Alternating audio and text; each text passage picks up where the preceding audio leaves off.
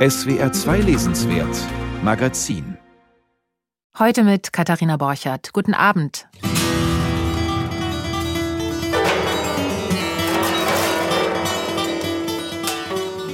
Rückzug, Privatheit, Tod, darum geht es in den Büchern, über die wir heute sprechen. Mobbing spielt darin eine Rolle, aber auch das Leben in einer gated Community, auch dies eine Art Rückzugsort. Klingt allerdings jetzt düsterer, als es ist. Deprivation ist das heimliche Hauptthema dieser Sendung. Heimlich, weil ich das so bewusst gar nicht geplant hatte. Aber wie das manchmal so ist, Bücher ziehen sich untereinander auch mal magisch an, gesellen sich zueinander und beginnen miteinander zu sprechen. Gemacht haben das die Bücher von Mieko Kawakami, von Fernanda Melchor und von einigen anderen. Wir beginnen aber mit der Literaturnobelpreisträgerin des letzten Jahres, mit Louise Glick. Ihr erstes Nach-Nobelpreisbuch erscheint am Montag und darüber wollen wir natürlich sprechen. Die Musik dazu machen Aki und Kuniko. Akustikgitarre trifft japanische Koto-Zither. Das Album von Aki und Kuniko heißt ganz einfach H.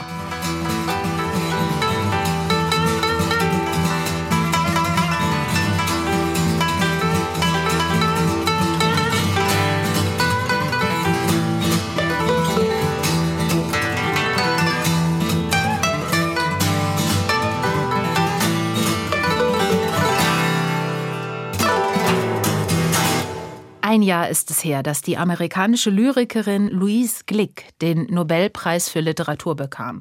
Der Rummel schien ihr damals äußerst unheimlich.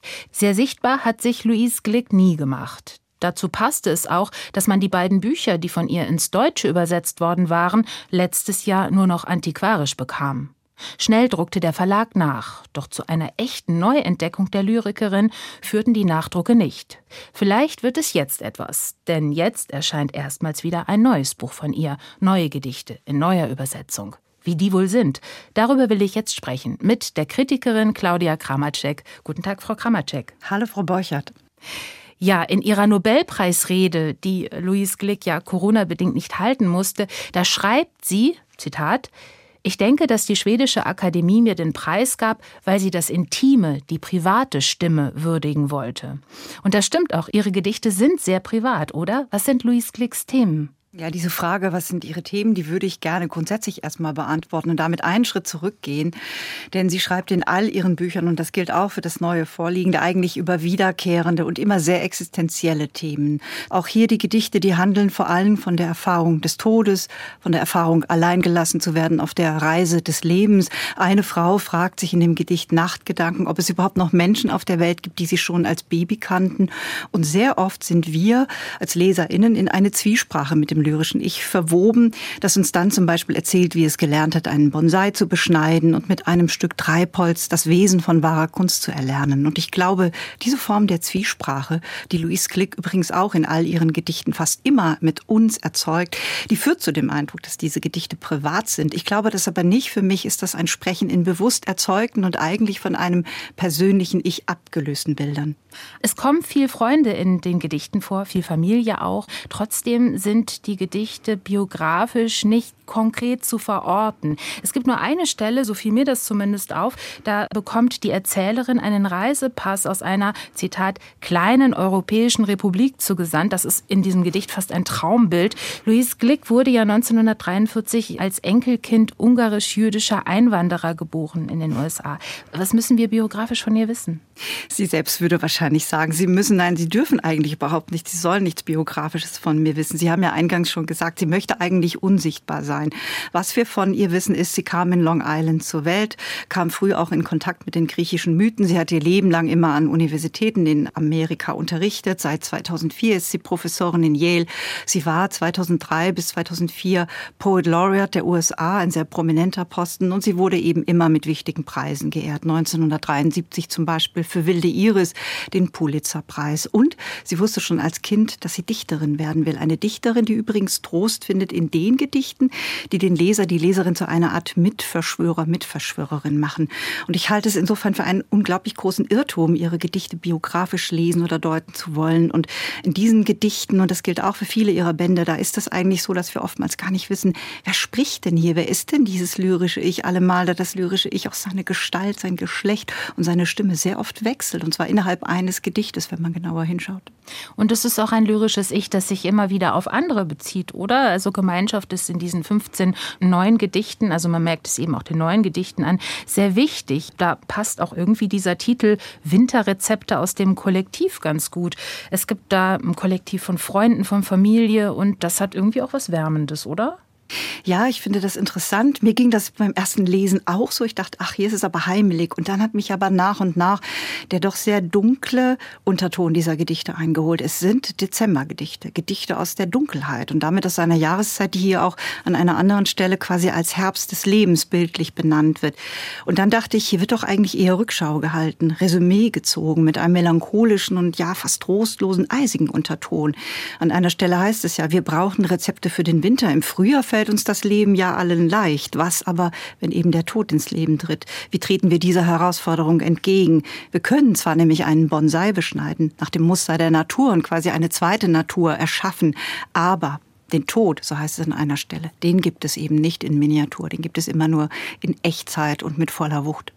Naja, Louise Glick ist inzwischen 78 Jahre alt. Da drängt sich die Rückschau wahrscheinlich auf. Es stimmt, es geht hier vor allen Dingen um den Winter oder die Gedichte spielen im Winter.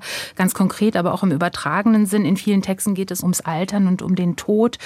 Wie geht Louise Glick denn um, poetisch mit diesem Tod? Wie beschreibt sie ihn? Ja, der spielt in all ihren Gedichten, in all ihren Gedichtbänden eine entscheidende Rolle. Und er ist immer eingebunden in ein ganz anderes als das westliche Denkkonzept und auch eingebunden in ein anderes als das westliche Zeitkonzept. Während wir im Westen Zeit ja immer als linear denken und den Tod somit als einen Endpunkt, geht Klick in ihren Gedichten immer von einem azyklischen Denken aus, was besagt, der Tod ist hier immer nur ein Punkt, von dem aus wiederum Neues entsteht, von dem aus eine Wiederkehr, eine Rückkehr beginnen kann. Und hier kommt dann auch das für diesen Band entscheidende daoistische Denken mit ins Spiel, das ja besagt, alles, was war, das kehrt wieder, aber es kehrt immer in veränderter Form wieder. Und in einem der Gedichte gibt es ja die Figur des Concierge, der oder die dann in einen Dialog mit dem lyrischen Ich tritt und eben über dieses sehr befreite Zeitkonzept denkt und nachdenkt und das lyrische Ich quasi auffordert, sich zu befreien von unserer beengten Vorstellung einer linearen Zeit. Und man kann sich insofern fragen, ist der Concierge, der in diesem Gedicht sprich der Wächter der Zeit, eigentlich nicht sozusagen der Standpunkt, von dem aus diese Gedichte alle eigentlich zu uns sprechen und uns auch zu etwas auffordern? Und wie fängt sie das sprachlich auf? Ich finde, die Texte sind ziemlich schlicht, abgefasst in einem relativ alltäglichen Englisch. Wir können das auch beobachten, weil es ja ein zweisprachiger Band ist. Da hat man links das Englische und rechts das Deutsche. Auch da kann man immer hin und her springen. Weil man merkt dann eben auch, es gibt keine größeren Wortspiele, es gibt keine Verdrehungen, sprachlichen Experimente, es gibt kein eindeutiges Versmaß, kein Reim und so weiter. Also formell sind äh, die Gedichte ziemlich simpel, finde ich. Oder gibt es doch versteckte Schönheiten? Naja, Schönheit kann ja auch in der Schlichtheit liegen. Das ist tatsächlich etwas, was das Kennzeichen von Lies Glick ist. Ihre Gedichte sind extrem schlicht gehalten. Sie kommen in einem quasi mündlichen Ton daher. Wovon sie eher leben, das ist, glaube ich, immer so für mich zumindest dieser große Hallraum, in dem sie sich bewegen. Und dieser Hallraum, sie wird ja auch ab und an als eine fast religiöse Dichterin beschrieben. Dieser Hallraum, das muss man mögen, ebenso wie eben die Schlichtheit. Wobei ich finde, in ihren Gedichten, da entdeckt man auch immer so Abgründe. Und mir gefallen diese Gedichte, weil sie auch in den einzelnen Versen sehr beweglich sind. Also von Satz zu Satz ändert sich manchmal der Standpunkt, von dem aus gesprochen wird. Es wirft einen immer in so etwas Unerwartetes. Man weiß eigentlich nie, wohin sie sich bewegt und worüber genau sie eigentlich wirklich spricht. Und für mich ist dieses Moment, dass diese Gedichte immer auf dem Weg sind, etwas, was mich persönlich sehr anspricht und mir sehr gefällt. Finden Sie denn diese Beweglichkeiten auch in der deutschen Übersetzung wieder? Denn mein Eindruck war, dass Uta Gussmanns Übersetzung teilweise auch ein bisschen steif ist. Also wenn ich ein paar Beispiele geben darf, also da gibt es zum Beispiel äh, die Zeile The Journey We Would Have Taken, die wird im Deutschen dann die Reise, auf die wir uns begeben hätten. Oder aus dem einfachen Ausdruck Silly Women wird törichte Frauen, was auch ähm, sehr hochsprachlich ist. Oder Relativpronomen wie das Moos Welt welches wuchs statt einfach nur das muss, das wuchs. Also mir ist das zu sehr ins Hochsprachliche transponiert. Was denken Sie? Mhm. Die beiden anderen auf Deutsch vorliegenden Bände Averne und Wilde Iris, die sind ja seinerzeit von Ulrike Dresner übersetzt worden. Und an der Stelle gebe ich Ihnen recht. Generell ist es unabdingbar, den direkten Ton von Glick ohne einen Dreh irgendwie ins Gestellste und Gesetzte zu übertragen. Denn ihre Themen, die sind ja eigentlich schon getragen genug. Und die leben von diesem Spannungsfeld zwischen der scheinbar schlichten Mündlichkeit und diesem spirituellen Gestus. Und hier, ja, ich glaube, da hätte manches einfach noch mal etwas direkter und dadurch auch etwas schlagkräftiger übersetzt werden können. Also nach all dem, was wir jetzt besprochen haben, finde ich äh, tatsächlich den Literaturnobelpreis für Louise Glicks Gedichte etwas zu hoch gegriffen. Nach meinem Empfinden. 13 Lyrik und zwei Essaybände hat sie bislang auf Englisch veröffentlicht. Jetzt ist die dritte Übersetzung ins Deutsche erschienen. Die Schwedische Akademie, die lobte letztes Jahr ihre Zitat unverwechselbare poetische Stimme, die mit herber Schönheit die individuelle Existenz universell macht. Also ich finde, das ist richtig, das hatten Sie auch schon gesagt, aber das rechtfertigt für mich noch nicht so einen enormen Preis. Also ich muss sagen, nach diesem Band stehe ich der Literaturnobelpreisentscheidung etwas ratlos gegenüber. Und Sie? Ich nicht. Ich kenne aber auch die beiden bis dato auf Deutsch verliegenden Bände Averno und Wilde Iris.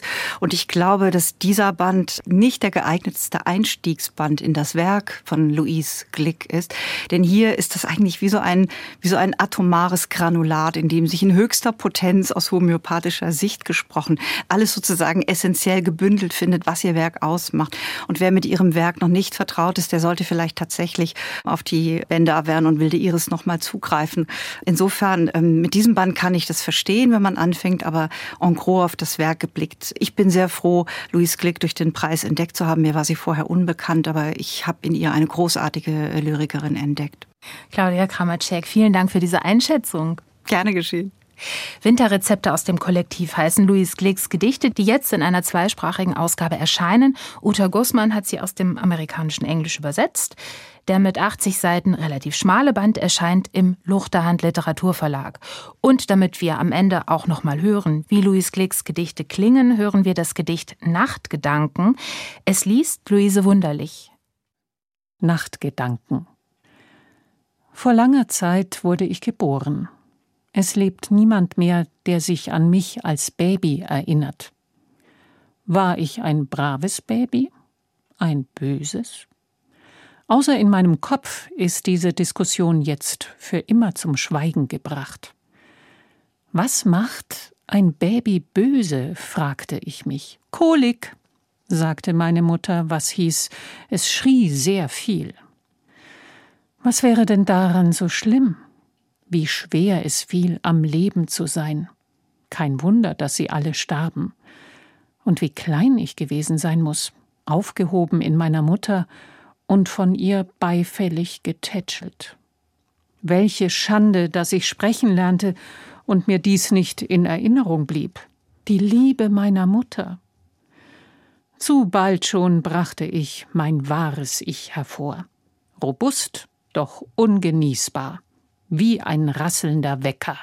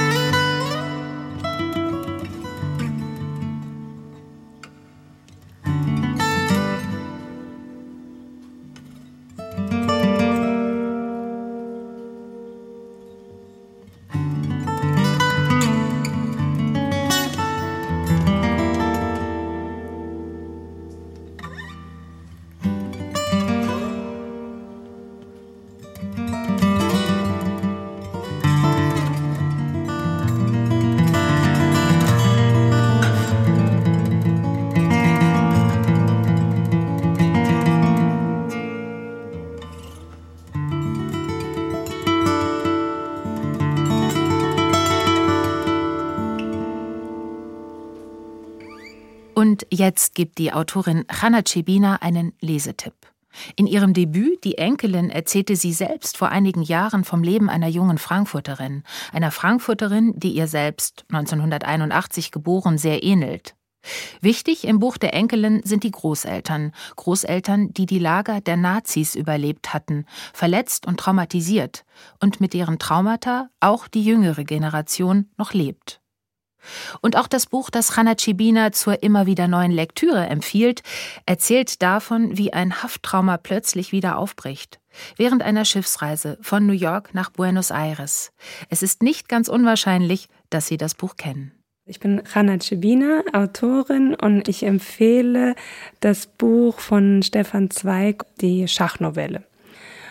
Und zwar ist mir aufgefallen, dass ich in jeder Wohnung, in der ich gelebt habe, mir dieses Buch neu gekauft habe und diese Geschichte immer wieder aufs Neue lese. Und in der geht es darum, dass ein Rechtsanwalt auf einer Reise mit einem Passagierdampfer ein Schachweltmeister, der sich ebenfalls an Bord befindet, trifft und fasziniert von diesem Genie fordert er eine Begegnung heraus und möchte ja sich quasi mit ihm auf dem Schachbrett duellieren und während dem Spiel kommen traumatische Erinnerungen hoch, weil er als Gefangener der Gestapo in einem Gefängnis nur ein Buch hatte, und zwar ein Buch über Schach und deswegen brillant in den Schachzügen wurde und so diesen Weltmeister quasi über ihn triumphiert und gewinnt. Ja, Stefan Zweig schreibt einfach in einer unglaublichen Sprache und Spannung und ich finde, dass die Schachnovelle ein Bild des Europas der 30er Jahre zeichnet. Die Schachnovelle, Stefan Zweigs letztes und sicherlich berühmtestes Buch. Er schrieb es kurz vor seinem Tod in Brasilien. Dort nahm er sich, der vor den Nazis geflohen war, im Februar 1942 das Leben, gemeinsam mit seiner Frau. Die Schachnovelle erschien einige Monate nach seinem Tod, zuerst auf Portugiesisch und zwar in Rio de Janeiro. Das deutsche Original folgte kurz darauf in verschiedenen Exilverlagen. Bis heute lässt uns Zweigs Exil nicht los. Mit Vor der Morgenröte wurde es vor einigen Jahren auf beeindruckende Weise verfilmt. Und auch die Schachnovelle kam nach einer ersten Verfilmung von 1960 in diesem Jahr erneut in die Kinos. Die Novelle selbst ist ein Longseller. In entsprechend vielen verschiedenen Ausgaben gibt es sie. Die neueste liegt vor in der Penguin-Edition. Sie hörten dazu eine Empfehlung von der Autorin Hanna Cebina.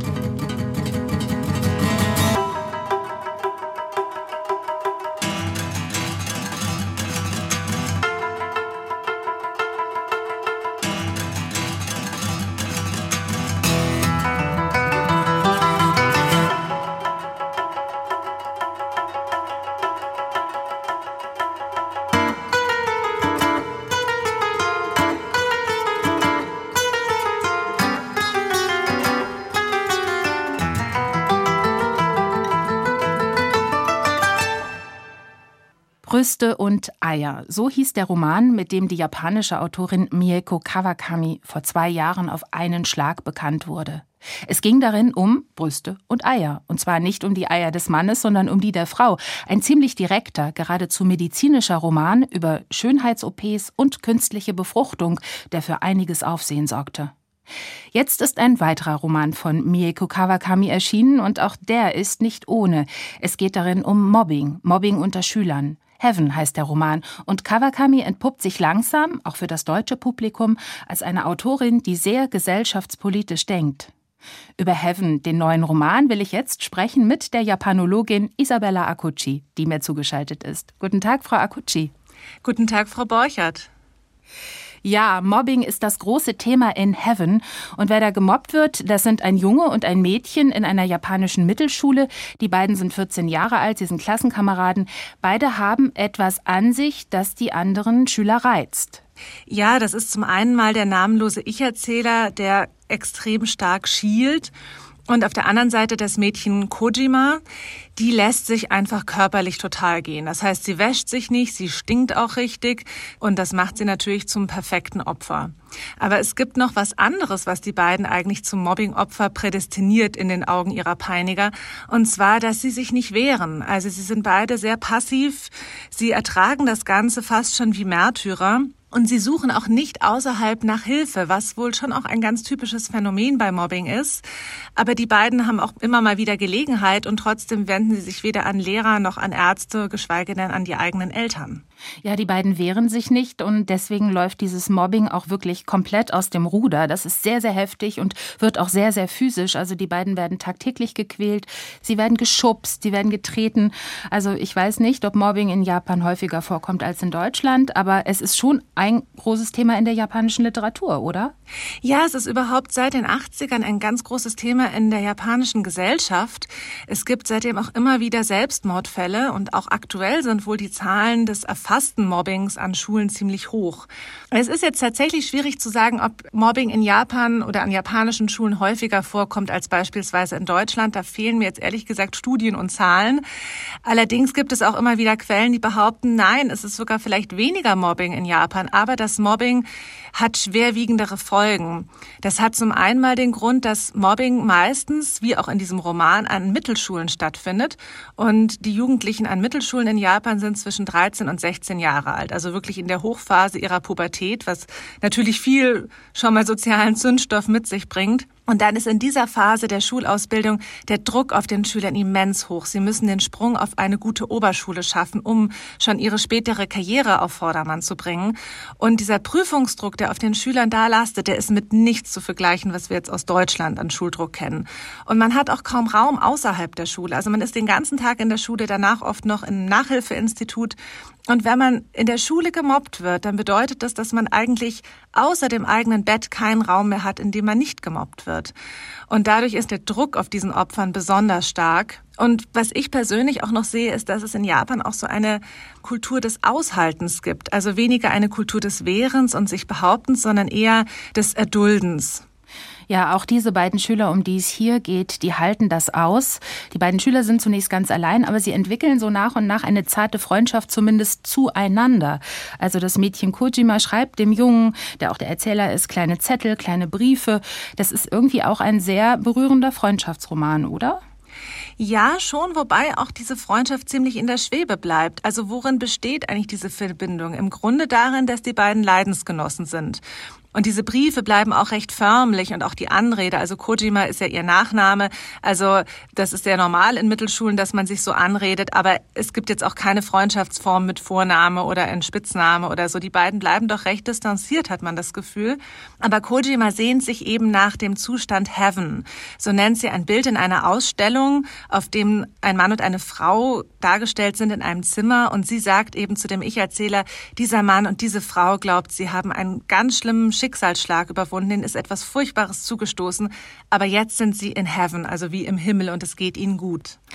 Ja, danach sehnt sie sich. Äh, die sucht sie dann auch mit dem Ich-Erzähler dieses Romans. Das kommt aber dann auch da zu einigen Problemen mit der Zeit. Der ganze Roman ist auf das Thema Mobbing zugeschnitten. Ja, also die Figuren werden vor allem in ihrem Bezug zur Quälerei in der Schule vorgestellt und es gibt wenig Außenwelt. Finden Sie das plausibel oder finden Sie, dass dem Roman doch auch etwas mehr Weitwinkel gut getan hätte? Mm, also ich finde, wie gesagt, wenn man sich auch die Situation von Schülern in der Mittelschule in Japan vorstellt, das ist sehr eng. Die sind fast nur in der Schule. Und deshalb finde ich diese Perspektive schon richtig und auch dieses Gefühl, aus diesem Mobbing-Zustand gibt es keinen Ausweg. Ich fand aber insgesamt die Darstellung ziemlich starr. Man erfährt sehr wenig über das Innenleben des Ich-Erzählers. Er sagt zwar, er hat Angst, er kann dann auch eine Zeit lang nicht mehr schlafen, aber er erträgt das Ganze im Grunde sehr erwachsen, so sehr stoisch. Er kommt einem überhaupt nicht wie ein 14-jähriger Teenager vor. Und Insgesamt finde ich, dass dieses Thema, das sie aufgreift und auch die philosophischen Fragen, die sie stellt, also warum wird gemobbt? Weil jemand anders ist und die Mobber vor dem Anderssein Angst haben oder einfach weil sie Lust haben am Quälen, das finde ich alles sehr spannend. Aber es gibt eine andere Ebene, die eigentlich noch spannender für mich gewesen wäre oder mindestens genauso interessant, das ist die Familie des Ich-Erzählers. Denn er lebt mit seiner Stiefmutter und seinem Vater zusammen und dieser Vater ist eigentlich fast nur abwesend. Und die Stiefmutter ist im Grunde genauso gefangen in ihrer Ehe wie der Ich-Erzähler in seinem Schulmobbing. Und sie ist auch seine einzige Verbündete. Und das ist eine ganz anrührende Verbindung, die die beiden haben. Und das wird von Kawakami sehr zart und sehr sehr reduziert erzählt, aber da hätte ich mir fast gerne noch mehr gewünscht, denn da liegt schon auch ein großer Kern des Problems, hat man das Gefühl an dieser Familienkonstellation. Ja, Kawakami konzentriert sich im Grunde mehr auf die philosophische Diskussion um das Thema Gewalt oder andere ausschließen oder sich wehren. Die Schüler agieren, wie Sie auch schon sagten, oft fast wie Erwachsene oder reden wie Erwachsene. Es gibt da zum Beispiel Kojima, die eben das Leiden geradezu annimmt oder annehmen möchte. Und sie sagt an einer Stelle sogar, denn sie wissen nicht, was sie tun. Und das ist ja auch ein Zitat von Jesus, als er ans Kreuz genagelt wird. Also Kojima wird hier als so eine Art Jesus-Figur vorgestellt. Und es gibt auch einen philosophischen Gegenspieler. Das ist ein Junge aus dieser Mobbergruppe, der heißt Momose. Und der vertritt eine fast nietzscheanische Antimoral Moral. Wollen Sie den vielleicht noch kurz vorstellen? Ja, dieser Momose, der wird dann eben mal von dem Ich-Erzähler zur Rede gestellt, warum er bei diesem Mobbing mitmacht. Und er sagt dann eben, ach, wir mobben dich nicht, weil du schielst, sondern einfach, weil du da bist. Und wir haben halt Bock, dich zu quälen und du bist so ein gutes Opfer. Und der Ich-Erzähler sagt dann auch, hast du denn kein schlechtes Gewissen, was du mir da antust? Und ich sagt, nö, warum? Jeder ist doch sozusagen seines Glückes Schmied und man kann machen, was man will. Es gibt keine Moral. Also so nach dem Motto, Gott ist tot und alles ist erlaubt. Und diese Figur ist extrem unrealistisch. Nicht, dass der Junge so denkt oder so handelt, sondern wie er diesen Vortrag hält. Er ist unglaublich reflektiert, artikuliert und so ist einfach kein 14-Jähriger. Und das ist auch genau der Punkt, was mich an Kawakamis Buch stört und auch schon bei Brüste und Eier sehr gestört hat. Es hat sowas, muss ich sagen, von einem philosophischen Kasperltheater. Also sie lässt einzelne Protagonisten auftreten, die dann einen Monolog halten und sozusagen eine philosophische Richtung oder eine These in den Raum stellen und erklären. Und im Grunde sind das spannende Gedanken, aber ich würde mir wünschen, dass sie durch Handlung und durch auch doppelbödige, ambivalente Figurenbeschreibung das Ganze zum Tragen bringt und nicht indem einer sich hinstellt und quasi wie bei Lessing die Ringparabel vorträgt oder so. Also es hat was sehr Didaktisches, man kommt sich von ihr richtig so unterwiesen vor, während man das Buch liest. Und das hat mich ziemlich genervt. Das macht es auch vorhersehbar und irgendwie altmodisch und ein bisschen betulich. Ja, es ist auch Rollenprosa, das stimmt. Ich fand trotzdem, dass das hier weniger ausgeprägt ist als in dem sehr bekannt gewordenen Roman Brüste und Eier. Das ist ja ein Roman, der vor allem künstliche Befruchtung diskutiert und dabei auch irgendwie uferlos ins Essayistische abgleitet. Sie hatten den Roman auch rezensiert. Man findet Ihre Rezension dazu auch auf unserer Homepage swr2.de. Also, aber so schlimm ist es hier nicht, oder? In Heaven. Nee, allein schon, dass es viel kürzer ist. Also ich glaube, es ist höchstens ein Drittel von Brüste und Eier von der Länge. Man ist sehr schnell durch. Dadurch hat es natürlich auch mehr Tempo und ein bisschen mehr Spannung. Aber ich muss ganz ehrlich sagen, auch gerade so im Nachgeschmack ist es für mich ähnlich. Und das Ende, ohne jetzt hier irgendwas verraten zu wollen, ist enorm kitschig und ich wusste nicht genau, was ich damit anfangen soll. Das hat auch so was sehr fast schon eine religiöse Erlösungsfantasie. Also ich finde es etwas besser als Brüste und Eier. Es liest sich flotter und auch etwas mitreißender, aber im Großen und Ganzen sehe ich eigentlich die gleichen Schwächen. Isabella Alcucci, ganz herzlichen Dank für dieses Gespräch. Ich danke Ihnen. Und wir sprachen über Heaven von Mieko Kawakami hier auf SWR 2. Katja Busson hat den Roman aus dem Japanischen übersetzt. Erschienen ist er im Verlag Dumont.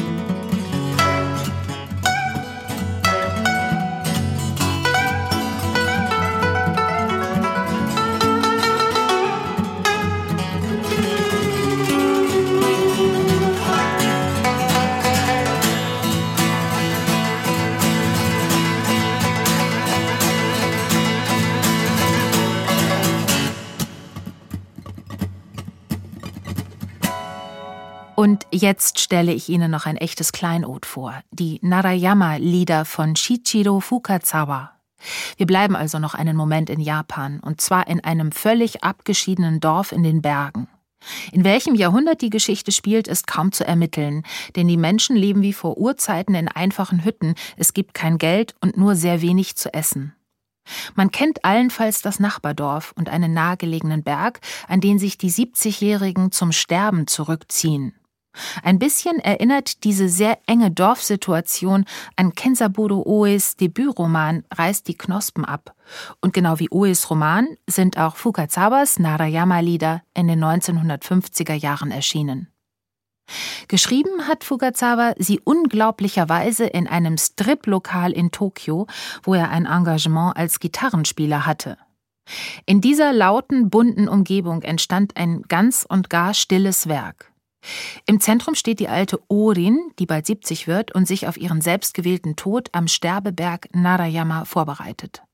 Eigentlich ist sie noch sehr fit, aber weil es an allem mangelt, vor allem am Essen, steht für sie außer Frage, ihr Leben traditionsgemäß mit 70 zu beenden. Vorab hat sie noch einiges zu erledigen und zu organisieren, etwa eine Matte für ihren allerletzten Sitzplatz am Narayama und einen Abschiedstrunk für die Nachbarn. Außerdem geschehen noch ein paar andere Dinge. Essen wird gestohlen, ein Kapitalverbrechen in diesem sehr armen Dorf, weshalb übrigens auch manch ein Neugeborenes nicht überleben darf. Ressourcenknappheit würde man das heute nennen, und man merkt, so altmodisch und aus der Zeit gefallen, wie diese kleine Geschichte daherkommt, ist sie gar nicht. Denn auch unsere Ressourcen werden nach Jahrzehnten des exzessiven Verbrauchs und bei stetig wachsender Weltbevölkerung merklich knapper. Doch abgesehen von ihrer Aktualität ist diese Geschichte vor allem ein literarischer Schatz. Sehr verknappt und ohne große Gefühligkeiten schildert Chichiro Fukazawa die Sterbevorbereitungen von Orin, die das Ganze sehr viel leichter nimmt als ihr still trauernder Sohn. Auch wenn weitere Figuren eine Rolle spielen, ist dies doch vor allem eine sehr berührende Mutter-Sohn-Geschichte, eine Mutter-Sohn-Abschiedsgeschichte. Eine wichtige Rolle spielen in der Geschichte übrigens auch Lieder, die im Dorf gesungen werden und die den nicht sehr eloquenten Dörflern zu einer emotionaleren Kommunikation verhelfen. Diese Lieder hat der Musiker Shichiro Fukazawa selbst gedichtet und arrangiert. Man findet die Liedtexte und die Noten im Anhang des Buches. So bekommt der sehr optisch verfasste Text eine klangliche Ausarbeitung, die ihn zu einem kleinen Gesamtkunstwerk macht. Die Narayama-Lieder von Shichiro Fukazawa wurden von Thomas Eggenberg aus dem Japanischen übersetzt und kommentiert. Erschienen ist der schmale Band im Unionsverlag.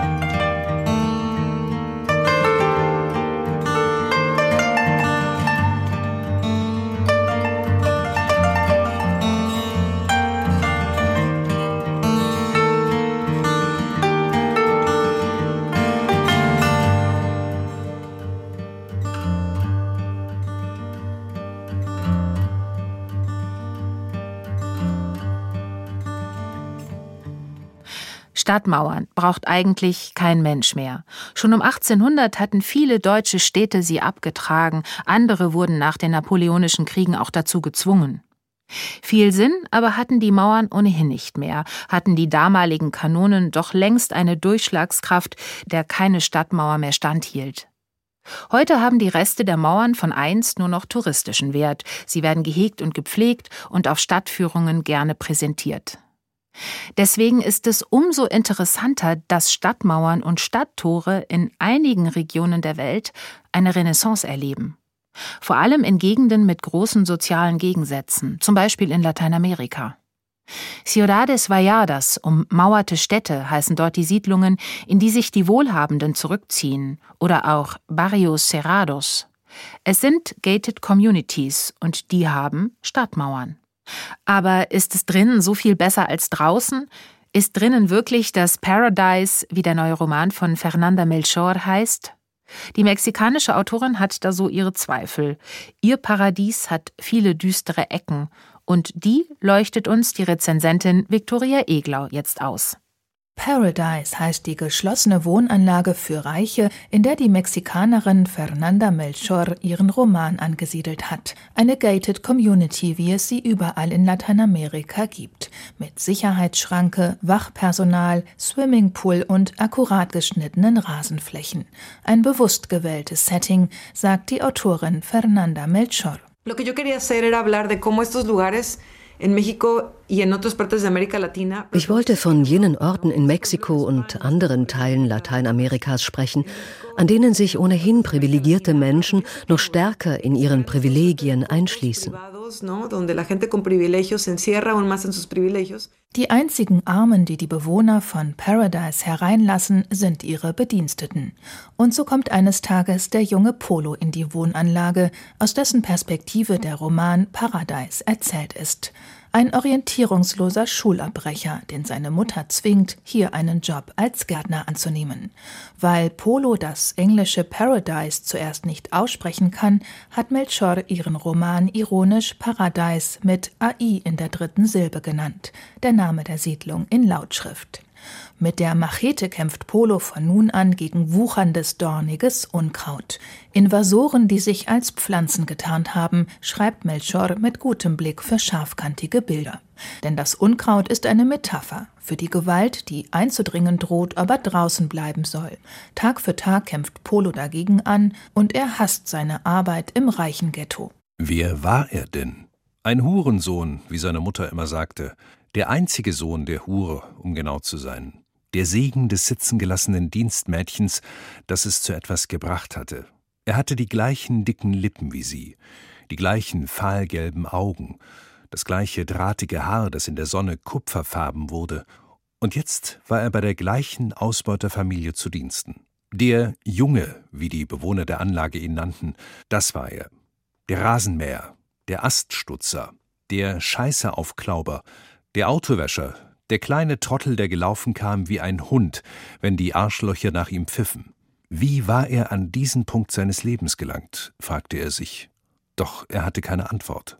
Und wie zum Teufel würde er entkommen? Polo möchte alles hinter sich lassen, den mies bezahlten Job, seine autoritäre, schimpfende Mutter und die verhasste, schwangere Cousine, der er zu Hause sein Bett überlassen musste, weswegen er jetzt auf dem Boden schläft. Doch nur die Flucht in den Alkohol gelingt Polo. Abend für Abend besäuft er sich mit billigem Fusel, gemeinsam mit dem blonden, dicken Franco, der bei seinen betuchten Großeltern in Paradise lebt. Der picklige 15-Jährige ist ebenfalls ein Schulversager und verbringt seine Freizeit damit, Pornos zu schauen, zu masturbieren und dabei an eine Nachbarin zu denken, von der er sexuell besessen ist, Senora Marianne. Francos Fantasien, über die er permanent redet, stoßen Polo ab. Er hört nur zu, weil der Blonde den Alkohol bezahlt.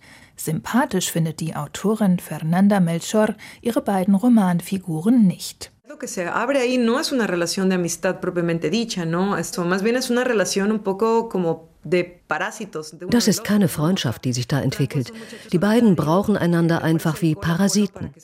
Franco ist ein einsamer Jugendlicher, der jemandem seine krankhaften Sexfantasien mitteilen muss. Und Polo flieht vor einem unerträglichen Familienleben. Sie haben eine Art symbiotische Beziehung, zweckmäßig, jedoch ohne Zuneigung. Franco besitzt alles und Polo nichts, aber sie teilen die Verzweiflung, mit der sie ihrem frustrierenden Leben entfliehen wollen.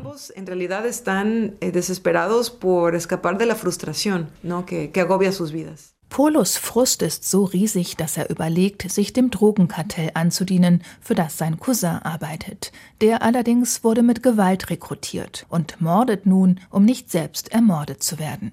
Polo ist das egal. Ein Leben als Soldat der Drogenmafia, wie es in Mexiko Hunderttausende von Jugendlichen führen, erscheint ihm attraktiver als die Plackerei im Paradies der Reichen und auch allemal besser als die Übermacht der Frauen in seinem ärmlichen Zuhause. Nicht nur seine Mutter, auch seine Cousine bezeichnet Polo als Hure. Las mujeres eh, sexuales, las mujeres atractivas físicamente le dan miedo. Sexuell aktive, attraktive Frauen, gebärfähige Frauen machen ihm Angst. Und Frauen, die sich verbünden, die sich schwesterlich verhalten, sind sein schlimmster Albtraum. Sagt Autorin Fernanda Melchor. Die Misogynie ist eines der Schlüsselthemen in ihrem Roman. Neben der Gewalt der Drogenkartelle greift die Schriftstellerin damit ein weiteres aktuelles Problem ihres Heimatlandes auf. Vergewaltigungen und Femizide, also Morde an Frauen, sind in Mexiko weit verbreitet. Polos Frauenfeindlichkeit verbindet ihn in gewisser Weise mit seinem Saufkumpan Franco, dessen imaginärer Sex mit der nichtsahnenden Nachbarin immer brutaler wird und dessen Obsessionen immer mehr außer Kontrolle geraten. Und so steuern die tristen abendlichen Treffen der beiden am Fluss nahe der Wohnanlage Paradise unweigerlich auf ein unheilvolles Ende zu. Eine Explosion dunkelster Triebe auf den letzten Buchseiten. Dabei ist Franco, der Jugendliche aus der reichen Siedlung, die treibende Kraft. Die Gewalt dringt letztendlich nicht von außen ein, sondern kommt aus dem Innern des Paradieses. Das überrascht selbst Polo. Er hatte wirklich gedacht, das alles sei reines Gelaber gewesen, besoffenes Geschwätz, das der Fettsack in die Nachtluft pustete, wie den Rauch der Zigaretten, die sie beim Trinken qualmten. Wie hätte er annehmen sollen, dass der Dicke es ernst meinte? Dienstbote Polo ist ein Opfer der gesellschaftlichen Verhältnisse, kein Zweifel. Aber er ist auch irgendwie abstoßend, unfähig, Verantwortung für seine Taten und das eigene Leben zu übernehmen, zudem vulgär und voller Hass auf die ganze Welt. Dennoch hat Fernanda Melchor den Roman konsequent aus Polos Perspektive und in seiner derb aggressiven Sprache geschrieben. Eine mutige Entscheidung. Denn Polos Stimme ist die des Underdogs, die eigentlich keiner hören will. Die Autorin konfrontiert die Leser, von denen die meisten selbst privilegiert sein dürften, mit seiner Sicht auf die Welt. Das ist unbequem, ja lästig, aber hilft, die Wurzeln vieler Übel der mexikanischen Gesellschaft klar zu erkennen.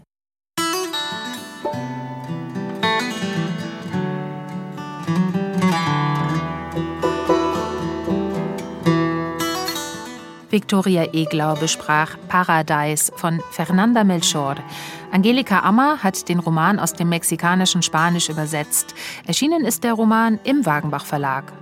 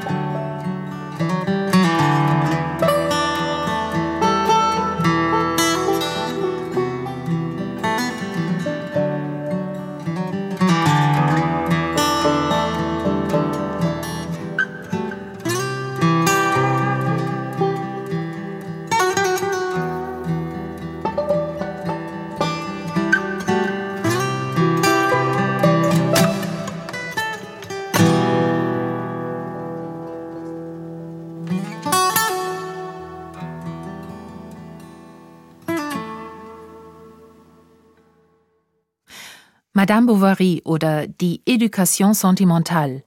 An diese großen Gesellschaftsromane denkt man sofort, wenn der Name Gustave Flaubert fällt. Doch auch davor schon hatte Flaubert viel geschrieben, er hatte es bloß nie publiziert. Zu schlecht seien die Texte, nicht publikationswürdig, befand er. So blieb tatsächlich manch ein Roman in der Schublade, auch die Memoiren eines Irren, die jetzt in einer Neuübersetzung von der großen Flaubert-Übersetzerin Elisabeth Edel erschienen sind. Pünktlich zu Flauberts 200. Geburtstag am heutigen Tag. In den Memoiren zeigt sich Flaubert in der Tat noch stark dem Romantischen verhaftet, sowohl stilistisch im ausgestellt fragmentarischen als auch inhaltlich in den Liebesqualen des jugendlichen Protagonisten, der einer verheirateten Frau verfällt. Der Text hat Schwächen, ja, aber Flaubert war damals auch erst 17 Jahre alt, ein Teenager und doch schon ein Autorengenie. Das zeigt sich auch in den furiosen Briefen aus jenen Jahren, die dem Band beigegeben sind. Einen davon hören wir jetzt, gerichtet an einen guten Freund. Es liest Dominique Eisele. An Ernest Chevalier.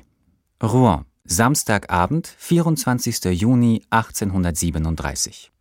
Johanni längster Tag des Jahres, an dem es zufällig geschieht, dass die Sonne, dieser Schelm, neben all ihren Dummheiten das Sonntagsgewand überzieht. Rot wird wie eine Karotte, die Krämer zum Schwitzen bringt, die Jagdhunde, die Nationalgardisten und die neben den Prellsteinen abgelegten Kothaufen eintrocknet.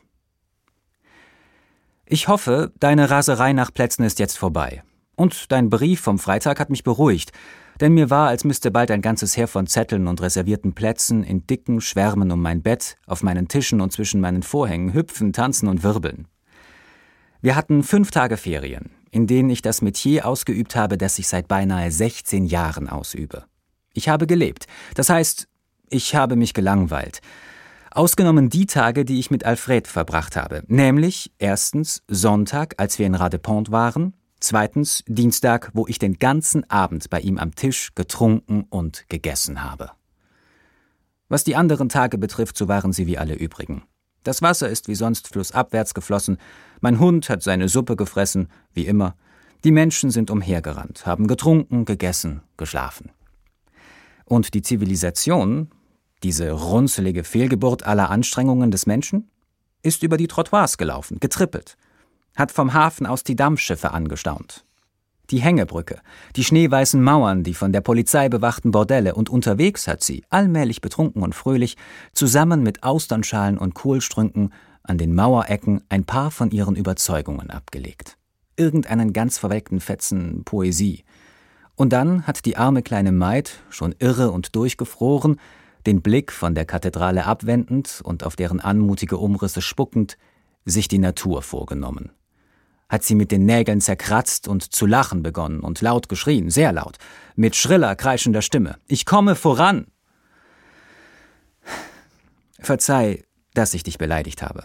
Oh, verzeih, denn du bist eine gute, dicke Maid, die mit gesenktem Kopf durch Blut und Leichen wartet, die lacht, wenn sie etwas zertritt, die ihre dicken und schmutzigen Brüste allen ihren Kindern hinhält und deren Busen noch ganz kupferbraun und ganz gerötet ist von den Küssen, die du ihnen für teures Geld verkaufst. Oh, diese brave Zivilisation, dieser Hurenbrei, der die Eisenbahn erfunden hat, die Gifte, die Klistierspritzen, die Sahnetorten, das Königtum und die Guillotine. Du siehst, ich bin in bester Laune von Wahn und Überschwang. Und Herrgott, warum die Feder anhalten in ihrem Lauf, wenn sie übers Papier eilt. Warum sie plötzlich von der Hitze der Leidenschaft in die Kälte der Schreibgarnitur stecken und ihr eine Lungenentzündung bescheren wegen dem Schweiß, den sie sich erarbeitet hat, die arme Feder. Jetzt, da ich nicht mehr schreibe, da ich sozusagen Historiker geworden bin, da ich Bücher lese, ein seriöses Verhalten an den Tag lege und inmitten von all dem noch genug Kaltblütigkeit und Ernst besitze, um mich ohne Gelächter in einem Spiegel anzuschauen, bin ich nur allzu glücklich, wenn ich mir unter dem Vorwand eines Briefes freien Lauf lassen, die Arbeitszeit abkürzen und meine Notizen auf später verschieben kann sogar die über Monsieur Michelet. Denn die schönste Frau ist gar nicht mehr schön auf dem Seziertisch eines Anatomiesaals, mit den Gedärmen auf der Nase, einem abgehäuteten Bein und einem erloschenen Zigarrenstummel, der auf ihrem Fuß liegt. Oh nein, was für eine traurige Angelegenheit. Die Kritik, das Studium, hinabsteigen in die Tiefe der Wissenschaft und dort nur Eitelkeit finden, das menschliche Herz analysieren und dort Egoismus finden. Die Welt verstehen und dort nur Unglück sehen. Oh, um wie viel lieber ist mir die reine Poesie, die Schreie der Seele, die jähen Aufschwünge und dann die tiefen Seufzer, die Stimmen der Seele, die Gedanken des Herzens. Es gibt Tage, an denen ich die ganze Wissenschaft der vergangenen, gegenwärtigen, zukünftigen Schwätzer, die ganze dumme Gelehrtheit der Wortglauber, Wortschänder, Philosophen, Romanciers, Krämer, Chemiker und Akademiker herschenken würde für zwei Verse von Lamartine oder Victor Hugo. Jetzt bin ich ein richtiger Prosagegner geworden, ein Vernunftgegner, ein Wahrheitgegner. Denn was ist das Schöne anderes als das Unmögliche? Die Poesie anderes als Barbarei? Das menschliche Herz, und wo soll man dieses Herz finden, wenn es bei den meisten ständig aufgespalten ist zwischen zwei vorherrschenden Gedanken, die oft das Leben eines Menschen ausfüllen? Reichtum erwerben und für sich selbst leben, das heißt, sein Herz einschrumpfen zwischen Kramladen und Verdauung. Mein lieber Ernest, schreib mir genauso lange Briefe. Ganz der deine. Und der Deine ist natürlich Gustave Flaubert, der diesen Brief im Alter von 15,5 Jahren verfasste, gelesen hier von Dominik Eisele. Diesen Brief und noch viele andere finden Sie in den Memoiren eines Irren, die der jugendliche Flaubert nur ein Jahr später schrieb. Ein genialer Kopf, schon als Teenager. Elisabeth Edel hat all dies frisch aus dem Französischen übersetzt. Erschienen ist das Buch jetzt zu Flauberts 200. Geburtstag im Verlag Karl Hanser. Und wenn Sie mehr von Flaubert hören wollen, so sei Ihnen unser Sonntagshörspiel gleich um 20 nach 6 empfohlen. Dort senden wir heute den zweiten Teil der Hörspielbearbeitung von Flauberts großem Gesellschaftsroman Madame Bovary. Eine Stunde Literatur, eine Stunde neue Bücher. Heute sprachen wir über Winterrezepte aus dem Kollektiv, den neuen Gedichtband der Literaturnobelpreisträgerin Louise Glick, erschienen im Luchterhand Literaturverlag. Über Heaven von Mieko Kawakami, Dumont Verlag. Und über Fernanda Melchors Roman Paradise, Wagenbach Verlag. Die Autorin Hanna Cibina empfahl zur Relektüre Stefan Zweigs Schachnovelle Penguin Edition. Und ich empfahl die Narayama-Lieder von Shichiro Fukazawa, Unionsverlag. Zuletzt lasen wir einen Brief des 15-jährigen Gustave Flaubert mit, den man im Anhang von Flauberts Memoiren eines Irren findet, jetzt erschienen im Verlag Karl Hanser. Die Musik zu all dem kam vom Album H von Aki und Kuniko. Alle Beiträge und Buchtitel gibt es, Sie wissen das, auch nochmal auf unserer Homepage swr2.de und über die SWR-App Jetzt hören Sie die Nachrichten und dann das Hörspiel am Sonntag. Heute senden wir, wie angekündigt, den zweiten Teil von Madame Bovary. Um die Technik kümmerte sich heute Philipp Stein. Am Mikrofon verabschiedet sich Katharina Borchardt.